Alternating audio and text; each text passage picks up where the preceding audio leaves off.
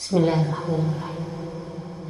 لك الحمد مهما استطال البلاء ومهما استبد الألم لك الحمد إن الرزايا عطاء وإن المصيبات بعد القضاء ألم تعطني أنت هذا الظلام وأعطيتني أنت هذا السحاب؟ فهل تشكر الأرض قطر المطر وتغضب إن لم يجدها الغني شهور طوال.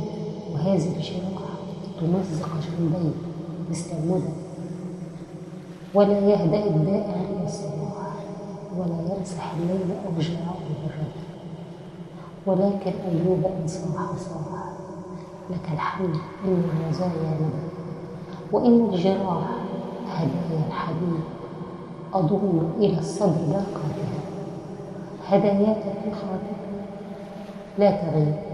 هدايات مقبولة هادئة. وإن صاح أيوب كان النداء لك الحمد يا رامي بالقدر ويا كاتب بعد هذا الشهر يا يا يا يا يا يا